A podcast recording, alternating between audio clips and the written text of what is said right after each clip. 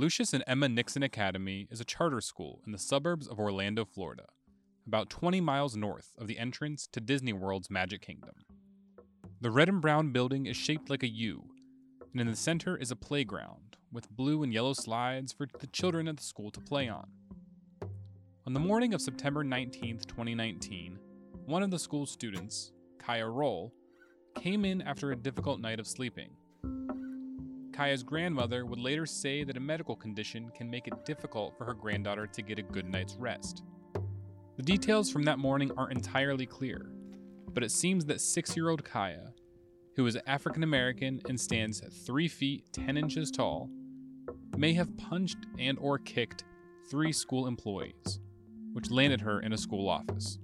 At 9:32 a.m., Kaia, wearing pink beaded hair ties, sat in the school office, reading a book with a school employee, when two uniformed police officers walk in.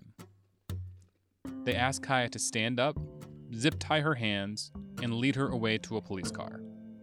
Just a warning audio of the event captured on a police officer body cam may be upsetting for some listeners. Okay, she's gonna have to come with us now. Okay, Kai, we Stand gotta up. go with them, baby girl. Stand up. Okay, come over here. I know. It's for you. Keep your hands, okay? Come over here, honey. It's not gonna hurt. No, It's no, I want it this time. No, no, where is that? Please, help me, help me, please, please, help me. Let's go. You're gonna be help pick you up, okay? Someone at the school, it's not entirely clear who, called the police to report Kaia's actions, and the officers were arresting Kaia. Again, a 3 foot 10 inch, 81 pound, 6 year old child for misdemeanor battery.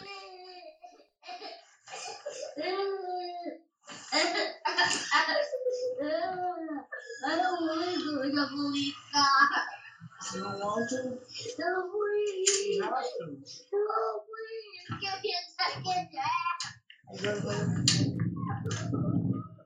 When they arrive at the police SUV, one officer boosts Kaia up by her waist because, again, she's 3 feet 10 inches tall and can't quite climb into the police SUV on her own, and places her in the vehicle. They close the doors and drive off, with a six year old child under arrest in the back seat of the car.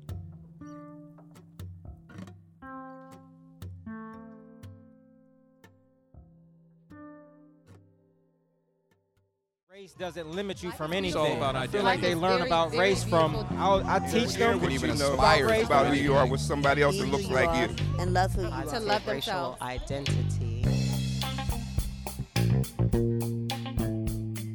This is In My Skin, a podcast about race and childhood. I'm Adam Flango.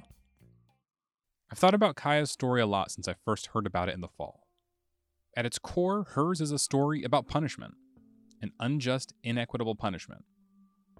I think about how it connects to the people whose stories are encompassed simply in their names George Floyd, Breonna Taylor, Ahmaud Arbery, Rayshard Brooks, lives taken in the ultimate form of unjust punishment for, on the surface, non existent or trivial offenses.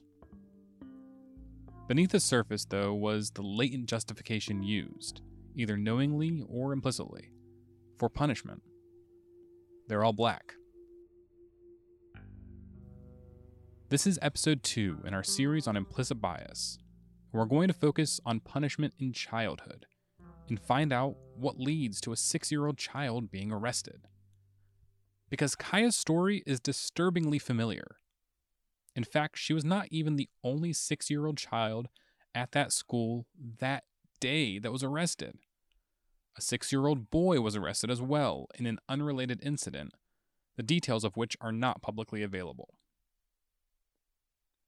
And when black children are not being arrested in school, they are being suspended and expelled at dramatically higher rates compared to their peers.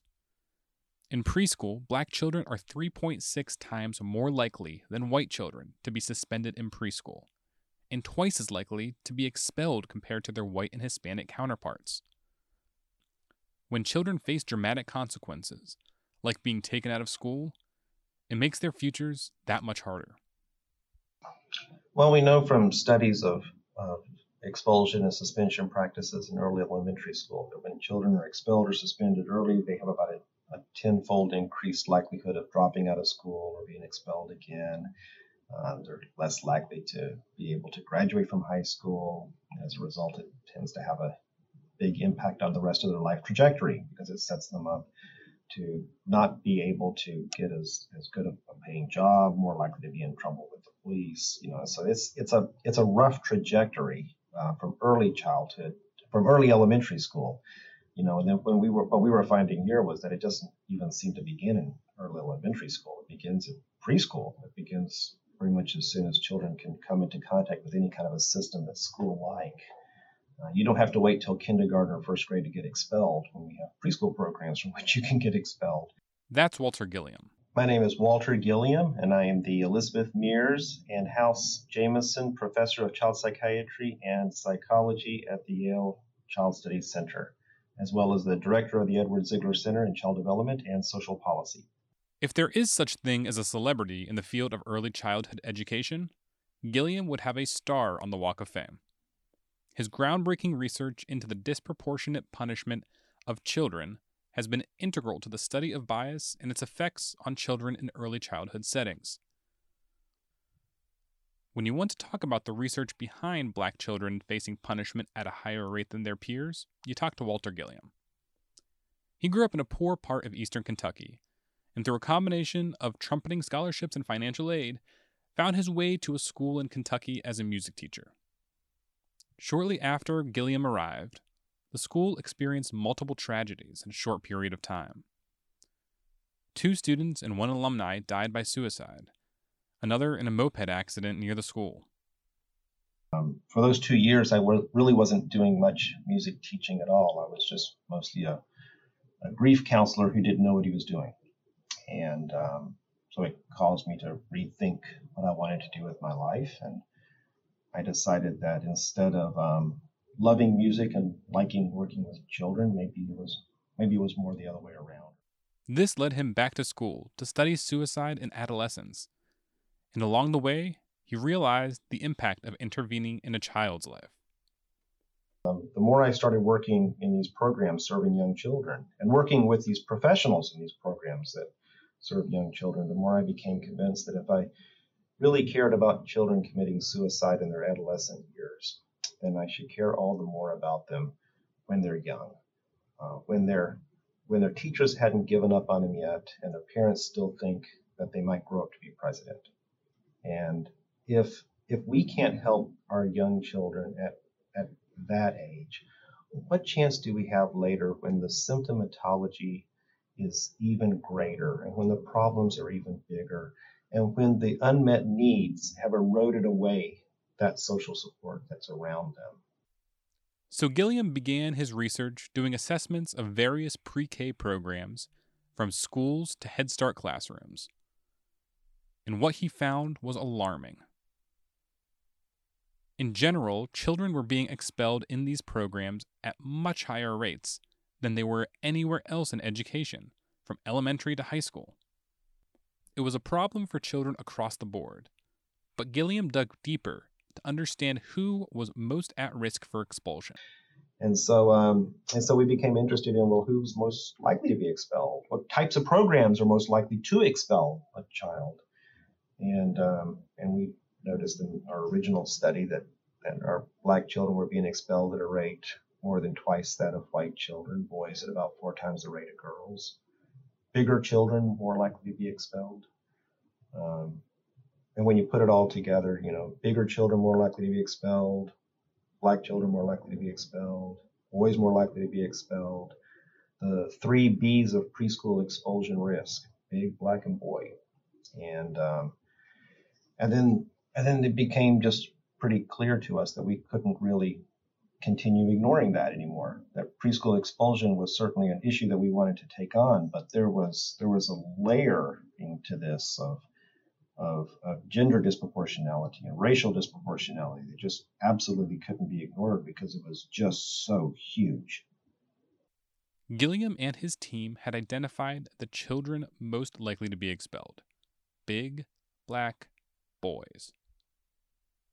The tragic irony of young black children, boys in particular, being expelled at such a high rate is that they were being expelled from programs designed specifically to help them. And instead of intervening in the lives who could potentially be most impacted, they were kicking them to the curb. You know, but I suppose the thing that, that concerned me the most as somebody who studies preschool programs and childcare programs for a living is that for the most part we have three studies that's being conducted uh, that are longitudinal um, that people like me use to make the case for why investing in early care and education is important. There's the Perry Preschool Study in Ypsilanti, Michigan, began in 1964, a study of 123 children in Ypsilanti, Michigan, that were randomly assigned to either go to a high quality preschool program or not. And they um, they followed them over time, and they're still following them. Um, and now they're now they're closing in on Social Security age, and um, and researchers are still following them. And they found that the children who were randomly assigned to go to the preschool program, they were less likely to, to fail a grade, less likely to need special education, more likely to graduate high school, more likely to go to college. They earn more money, more likely to own a home, less likely to go to jail. Um, and when they did cost benefit analyses on it, they found that by the time the children were 27 years old, every dollar that was spent on the program was yielding back $7.14 in societal savings. By the time the children were 45, now it's $17 in societal savings. And there's a couple of other studies like this too. The Abecedarian study and in Chapel Hill, North Carolina, with similar kinds of findings, and uh, also the Chicago Child Parent Centers study with again similar kinds of findings. These are the three studies that people like me cite over and over again when making the case for why we should invest in early care and education. But the thing that we often don't say enough is this the uh, number one most cited study in the field of early care and education, the Perry Preschool Study, was a study of 123 children in Ypsilanti, Michigan, and every one of those children in the study were black. Every child in the study was, a, was, was black. And the Abecedarian study uh, was a study, and 98% of the children in that study were black. And the Chicago Child Parent Centers, 93% black. What we were doing is we, we, we, we took data that belonged to our black children, black families, black communities, and used it to create a program for the benefit of all of our American children. And that's a good thing. But then when no one's paying attention, we disproportionately kick out the back door the very children who gave us the data in the first place. And that's the part that bothered me the most. Well, it was at that time that I that I that I decided that you know I'm as much as I need to cite these three studies to make the case for why our investments in early care and education matter, I'm no longer going to do it. I'm no longer going to cite the, these three studies unless I'm able and willing to spend at least an equal amount of my time protecting the rights of the children who gave us the data in the first place. Because it's not my data to use, it's their data. And how dare we take their data, create a program, and then disenfranchise them from the very program that their data purchased?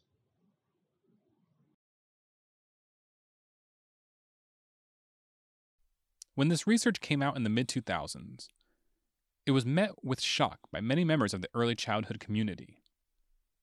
But it wasn't the concept of not allowing a child to continue learning anymore that shocked them.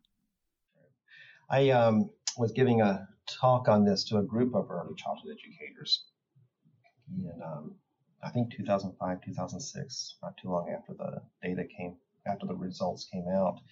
And I was um, talking about it, and um, this one preschool teacher uh, raised her hand and she said, You know, I don't like it when you call it preschool expulsion. And I thought to myself, Well, well I don't like it when you do it. but I, I didn't say that, but I instead I asked, you know, what do you um, what do you like to call it? And and she said, well, we call it not get ready for school readiness. I thought, well, that's it's an interesting interesting term for it. Does anyone else in the in the audience have a term that they prefer to call it. And somebody else said we call it uh, we call it we're not the right place for your child. And then there was another person who said that at their program they call it giving the child the gift of time. And you know, these are all just nice terms that we can apply to it uh, to make ourselves feel better, I guess. You know, but in the end, it's it's telling a child that that that we can't service you. It's telling a child we're we're giving up on you already at three. Regardless of the language used, Gilliam had established which populations were most vulnerable. And we know who has the power to expel students. It's the teachers and aides in schools and early childhood facilities. 73% of pre K and kindergarten teachers are white, and more than 97% are women. But the question is why? That after the break. In My Skin is a production of the PRIDE program, which stands for Positive Racial Identity Development in Early Education. PRIDE is part of the University of Pittsburgh Office of Child Development. Thank you to the W.K. Kellogg Foundation and Hillman Family Foundations for making this episode possible.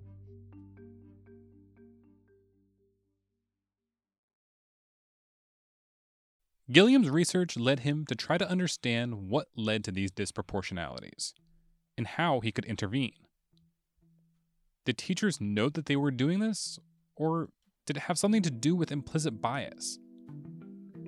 So he and his colleagues set up an experiment. At a conference for educators, they set up a station and asked more than 100 teachers to watch a video of children playing at a table. There was one black girl, one black boy, one white girl, and one white boy. They were given the following instructions. Now you are ready to view a series of video clips lasting six minutes. We are interested in learning about how teachers detect challenging behavior in the classroom. Sometimes this involves seeing behavior before it becomes problematic. The video segments you are about to view are of preschoolers engaging in various activities. Some clips may or may not contain challenging behaviors. Your job is to press the Enter key on the external keypad every time you see a behavior that could become a potential challenge. Please press the keypad as often as needed. The thing is, they weren't actually detecting challenging behavior in the classroom. In fact, the video didn't actually show any challenging behavior. Using eye tracking technology, they were looking at who the teachers looked at when they were looking for challenging behavior. It's a novel way to quantify their implicit biases. The result? The teachers spent more time focusing on the black children, and in particular the black boy.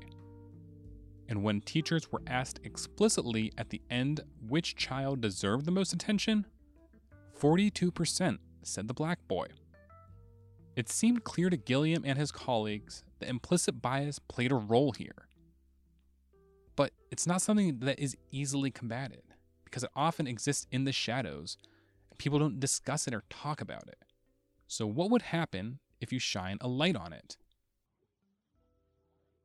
Well, that was that was an initial thought that we had was that perhaps it is like mold, and perhaps um, mold grows best in dark places. And if you can shine a light on the bias, then it makes it harder for the bias to thrive, um, or at least it makes it harder for the bias to thrive unchecked, and that perhaps the way to deal with biases is to shine as much light as possible and and make ourselves aware of the biases that we that we have. And so we um, we embarked on some research trying to see what would happen if you if you try to elucidate that to teachers or you try to um, give teachers more information about their children that they serve. And is it possible that the more a teacher knows about child that they serve, the more that the teacher knows about the child's family, the harder it is for them to harbor biases about that child? That maybe bias is also a way that we categorize and dehumanize people. Uh, this, these are the good people. These are the bad people. These are the smart people. These are the not so smart people. These are the hard workers. These are the not so hard workers.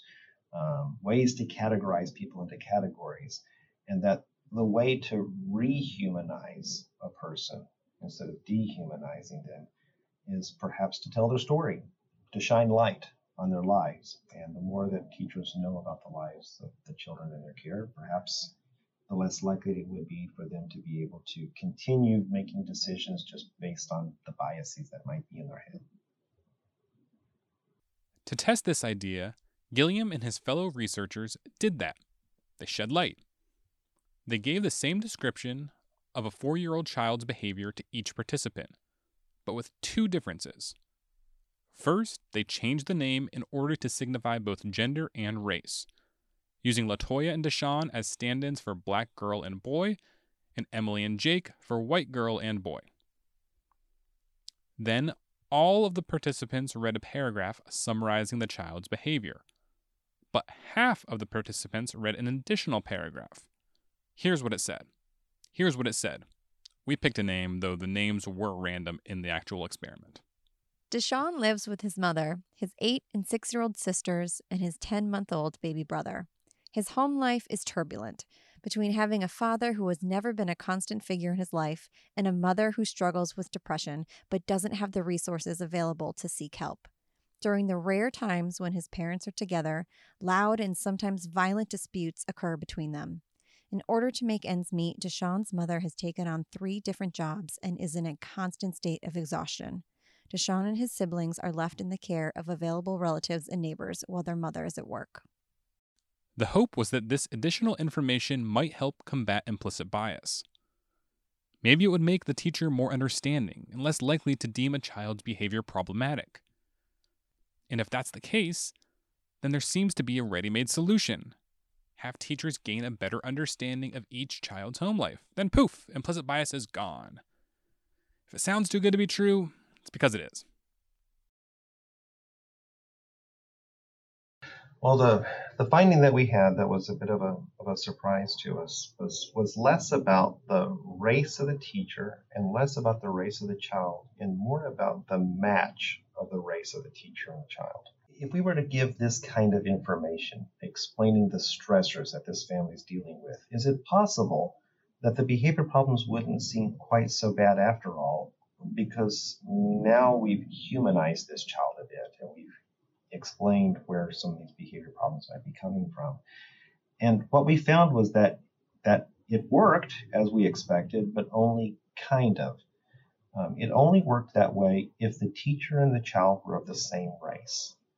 If the teacher was a white child rating who she thought was white, or if the teacher was a white teacher rating who she thought was white children, or if the teacher was a black teacher rating who she thought were were were, were black children, then it worked that way. But if the teacher was a white teacher rating who she thought was black children, or a black teacher rating white children, the more information we gave that teacher about the child's background, the more severe the behavior problems seemed. It literally went in the opposite direction. And so we, we had to change the way in which we were thinking about this. At first, I thought if we could just give teachers more information, help them understand the lives of the children that they're serving, perhaps it would it would help them feel more empathic to children.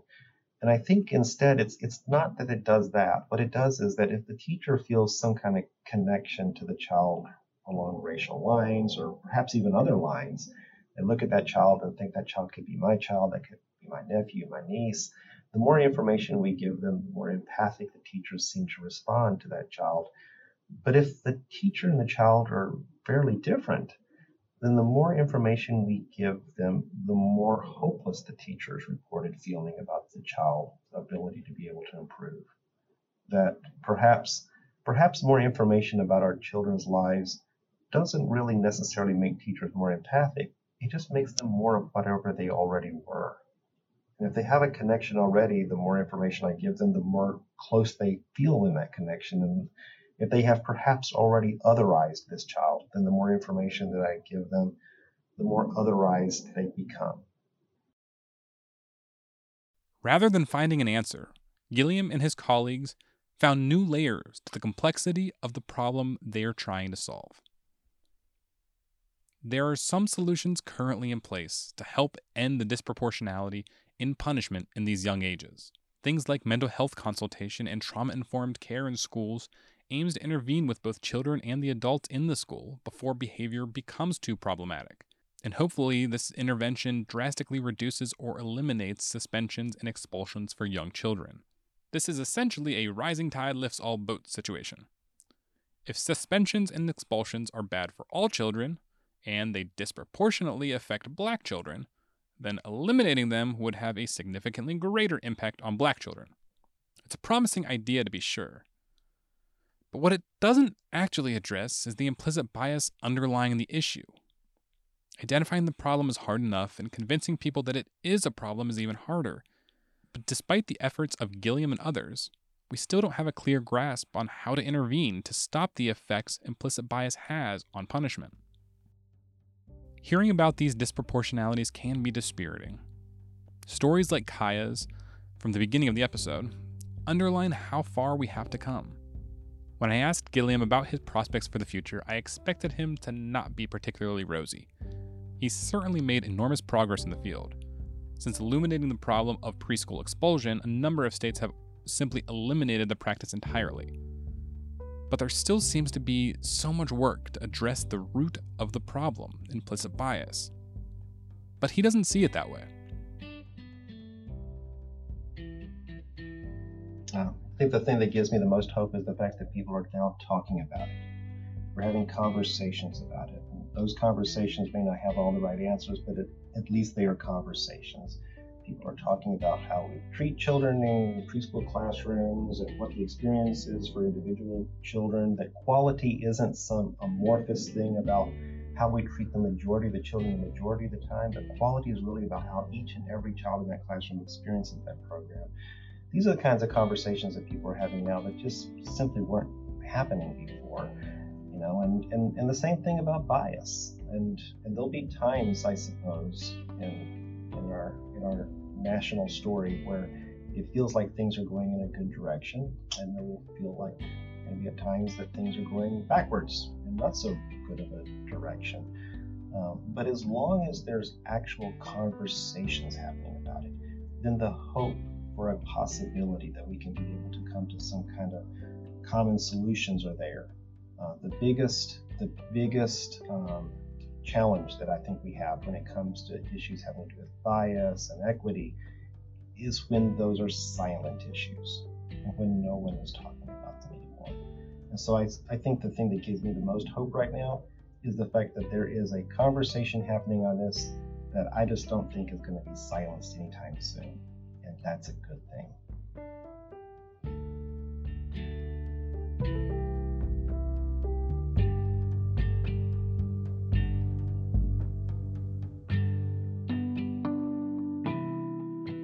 In the third part of our four part series on implicit bias, we're going to look at how implicit bias impacts language. In My Skin is a production of the University of Pittsburgh Pride program, part of the Office of Child Development at Pitt School of Education. This episode was written and produced by me, Adam Flango, with help from Pride Director Dr. Aisha White, Pride Director of Engagement Medina Jackson, and Pride Administrative Assistant Katie Carney. Music for this episode is by Blue Dot Sessions. You can find every episode of In My Skin, along with links to the research cited in today's episode at racepride.pitt.edu.